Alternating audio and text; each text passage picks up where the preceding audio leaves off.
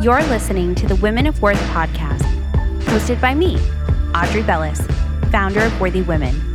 We explore what it means to live and lead in integrity as women of worth. We are here today with Chelsea Warner from Happy Period. Chelsea, welcome to the Women of Worth podcast. Thank you. Thanks for having me. So, I have to tell you, um, I just love that the name of your company, of your organization, is called Happy Period because I don't know anybody who thinks of their period and is happy besides me. Yes, it is. I mean, it's it's on purpose to make people either stop and think about it or laugh or just say like, "Well, that shit doesn't exist." so, tell us, what is Happy Period? Well, Happy Period is an it's an organization that I started, um, and we provide menstrual hygiene kits for anyone that pretty much can't afford it because either they're homeless or they have really low income, living in poverty. Whatever the reason is, we make sure we get you your pads and tampons for your period. Which is a big deal. I'm on the board for Catholic Charities Los Angeles, and we do a okay. lot of work with our underprivileged and our most vulnerable in the community. And when you're homeless, you know, the things that are affected by women and children are diapers. And we've worked with diaper Absolutely. organizations because those are expensive and disposable uh, sanitary products for women because those are oftentimes stolen out of necessity. And it's like well what do you do? It's a it's a real thing that happens to pretty much everybody. Right. Absolutely. I mean there's there are really crazy measures that a lot of women take who are homeless. I mean from using products or materials that you definitely should not use down there from plastic chip bags to oh. socks layering up you know like in their clothes just free bleeding you know not really caring because it's, it's just too much and then of course i've definitely talked to women that you know admitted to stealing going out and stealing pads and tampons and making a decision between you know their baby's diaper and use or using the diaper as some type of you know uh, sanitary pad. So yeah, it's it's pretty crazy. I don't. I a lot of people definitely don't think about that. And what's interesting about the free bleeding is oftentimes, especially lately in the media, free bleeding is touted as such a feminist action.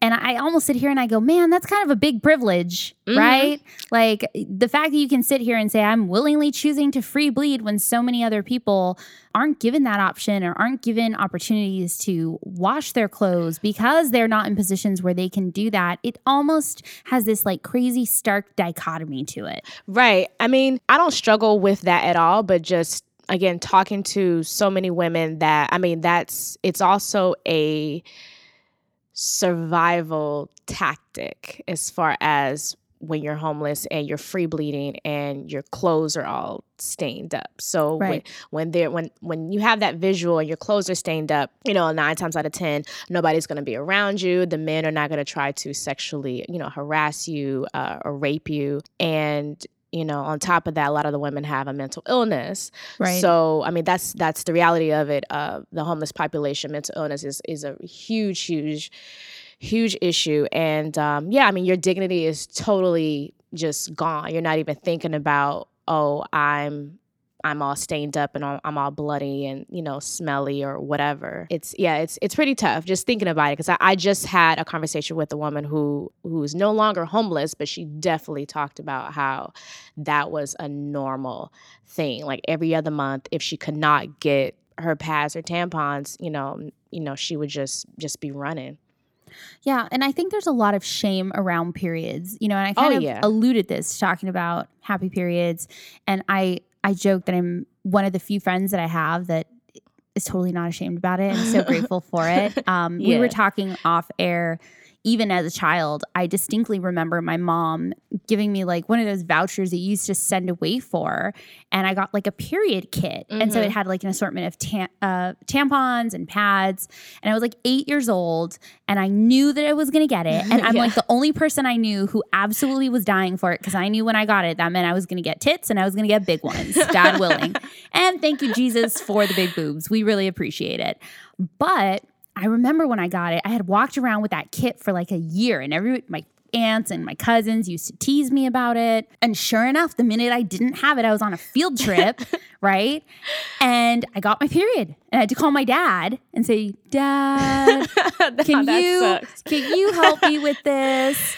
And oh man, we I, all have stories like that. Oh, everybody. And, yeah. And yet it's not a thing that we talk about. And even no. as an adult, like I have one ovary. I lost an ovary in an emergency surgery. And as a result, my cycle really struggled to regulate. Okay. And I remember hmm. like I was going through almost early menopause and I hadn't had a period in a really long time. And I remember when I finally got it again and my cycle had started to regulate itself, mm-hmm. I was so grateful for it. Like the way somebody who's not trying to get pregnant and their period's late, I was like, oh, mm-hmm. thank God it came. Here. You're back. I missed you so much. I apologize for ever doubting oh you, for God. ever talking shit That's about the only you. time we praise our period, we love our period, we know like we're not pregnant, we didn't fuck up. it's coming. yeah, it's there. It's coming. I could feel there. it. Oh. Right. Yeah. I mean, I was 11 when I got mine, uh, or when I went through menarche, and that's that's another word I try to my best to use more often because a lot of people don't even know what that means or yep. the the word. They just know menopause, but no, menarche is the establishment of menstruation or the start of a woman's menstrual cycle when she first gets her, her, her first period. So.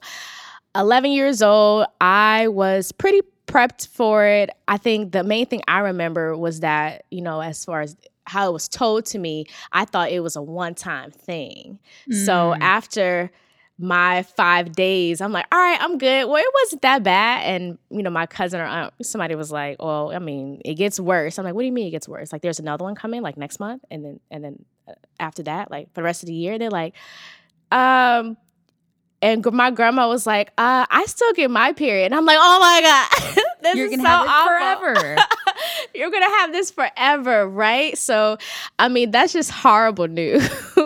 well, okay, hold on. I want to I want to explore this a little more. We had yeah. a previous guest on our podcast, Ann Hodder, who talked about sex positivity and how too oftentimes our early recollections mm-hmm. of sexual experiences or masturbating are when we get caught by somebody and it's a natural thing as children to explore and you're told that's disgusting. Mm-hmm. Stop doing that. I feel like the same right. with the period. Oh, you know, we're we're told like, oh, it gets worse. Like, Absolutely. Like yes. there's no celebration around right. it. Man, it's it's crazy because I do have memories of just feeling shameful about it or moments where people somebody was like oh that's disgusting nobody wants to see that nobody wants to know that you're on your period and i really I don't, i'm not sure where that comes from or just that moment where I'm trying to think of a moment where it, the first time it happened. And I really, I really can't think of it. But it's crazy because um, I have a Native American uh, ancestry in my family, and uh, something that I was told was that back in the day, when the women would menstruate, the men would go out and hunt to take care of the food and do everything and take care of them, and the women can they had like a little hut, almost like a sweat lodge type of thing, but it was specifically just for the women when they had their their periods and they can be in there for you know x amount of days and then the men would put food at like where the door was it's like a celebration them. of them yeah exactly and they would just sit there and just relax and celebrate like there were no children in there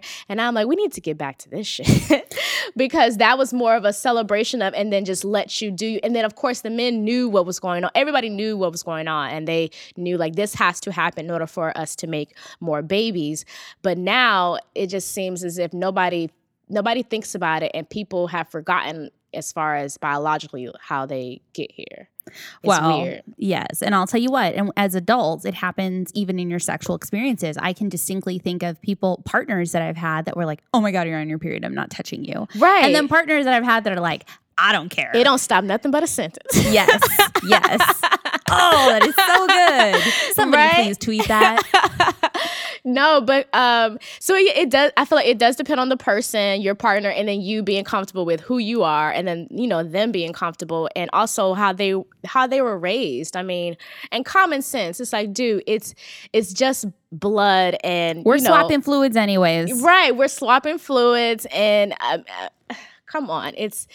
I'm sorry, but you you are a big a big baby if you just really get grossed out by blood coming from a vagina. Vaginas are powerful. They they do so much. They they're very very strong and you're just pissed because something's coming out of it so it's grossing you out. It's that's that's ridiculous. I agree with you. So, okay, give us the origin story of Happy Period. Where did it come yeah, from? Because it's so, a powerful movement and you're doing amazing work for truly our most vulnerable populations. Mm-hmm. Thank you. I appreciate it. So, I I love to tell this all the, all the time because I mean, it's almost as if it happened yesterday, but I was driving, I was headed to work. I was a wardrobe stylist for about about 6 years at this time. I'm headed to to a showroom or something and I got stopped at a red light and I remember I was in LA at La Brea and 3rd um, where there's like a Trader Joe's not too far from from the Grove and I noticed this um, this homeless girl or woman at the corner and she starts to cross the street and I noticed that well she was already pretty exposed like she had on like a little tank top and some shorts. There, I mean, there definitely weren't regular shorts. They were almost like pajama shorts, but could possibly be just underwear. But yeah. her bottoms were stained in blood, like they were really bloody from the front and the back. And she was, it was broad ass daylight, and I just got tripped out about it because I was on my period that day and it was my first 24 hours so of course i'm cramping bloated probably had diarrhea and all kinds of other stuff because that's just the reality of what a lot of us go through those first 24 hours. But i just i became really emotional about it just seeing her in that state crossing the street and i remember like kind of freaking out for a good 10 seconds because I'm looking on the sides of me, seeing if other cars are looking at her or anybody else are, is, is noticing it. And, and, did you, if I can interrupt for a second, yeah. did it dawn on you that she was free bleeding? Because I think I, I don't know that I would have thought that. I think if I would have saw that, the first thing I would have thought is, has this person been sexually assaulted or yes. has there been some like major physical trauma? Yes, yes, yes. So all of those, I actually did think about that, but for some reason, automatically, I maybe because I was menstruating too, I just it automatically thought of like, oh, she's she either was she's just had her period, is on her period, or something, you know, because these are definitely like I mean, we all know those those period stains. Like everybody, right. we all go through that, like staining up our, our clothes or whatever. And then, I mean, I continued to watch her. I mean, because she she crossed the street and she actually pulled down her bottoms to to take a poop when she got to the corner to the other side. Oh yeah, and that's that something. Yeah. so and that and that's something. I mean, the reality of it in especially in, in LA when we see the see someone who is homeless. I mean, we see that all the time where they just kind of go to the bathroom or whatever. I mean, it's just kind of it's all out there there. Unfortunately, I feel like we, you know, we're a little desensitized to it visually because, you know, we just keep walking or turn our heads away. But I, I did stare at her and I, I, I was actually going to pull over to give her something.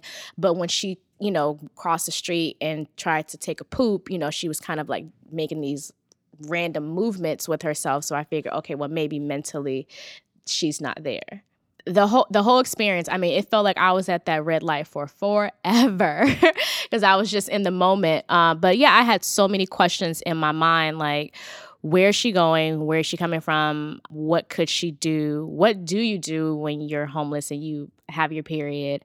What resources you know are there? And you know what what can i do? It was it was just a lot of questions i had and how did that turn into starting Happy Period? So, like, what were the first steps you did? What groups have you partnered with? Yeah, yeah. So, I mean, the first thing I did, I went home and I got on my computer and I just did, I just researched for hours and I contacted a few shelters and then maybe the like the next day or so, I don't remember, but one out of the eight that I emailed or called and left a message, one called me back and she was a representative of a shelter um, that has a women's division or women's center in Los Angeles. And, you know, I just asked her a few questions. My, my main question was, what resources, you know, do you have or what do you do as far as, you know, if the someone who's homeless and they come in and they're they're menstruating. Do you have donations? Do you just give it to them? Do they have to be part of your program in order to receive this?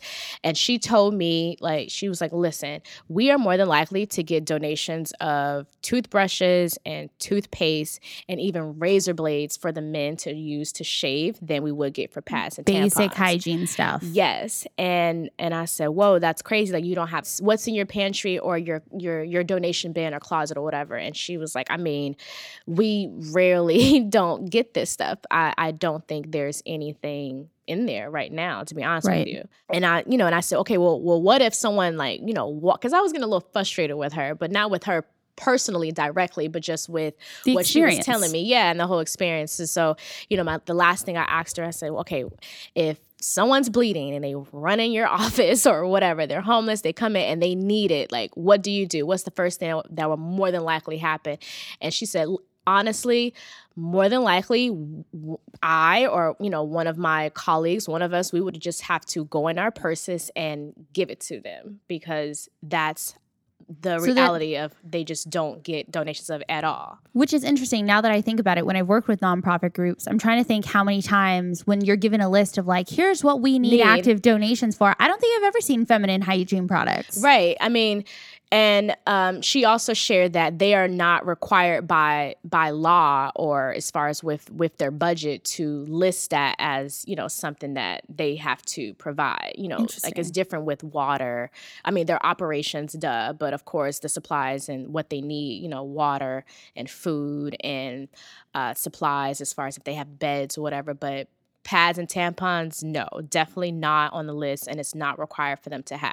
So um, with that information i mean i took all of that and i emailed all my girlfriends um, all of my really close friends and i told them what i saw that day. I told them about the conversation i had with you know the woman from the shelter. And in, in the email you know i told them i was like i want to do something but guess what? I really don't want to give the shelter any money. Right. Um, you want to do it in product. yeah i wanted i wanted to do it in product and i wanted to do it directly. So trying to figure figure that out still. So I had a friend who works with uh, the hashtag lunch bag organization, and she told me like hey we're we're gonna do something with uh with passing out lunches this weekend you know you're welcome to come by and you know if you want to do something with us like cool and just brainstorming with her a little bit um and another friend another girlfriend um you know we I was thinking like I want to be able to give out kits or give out physical products. Like what's the best thing?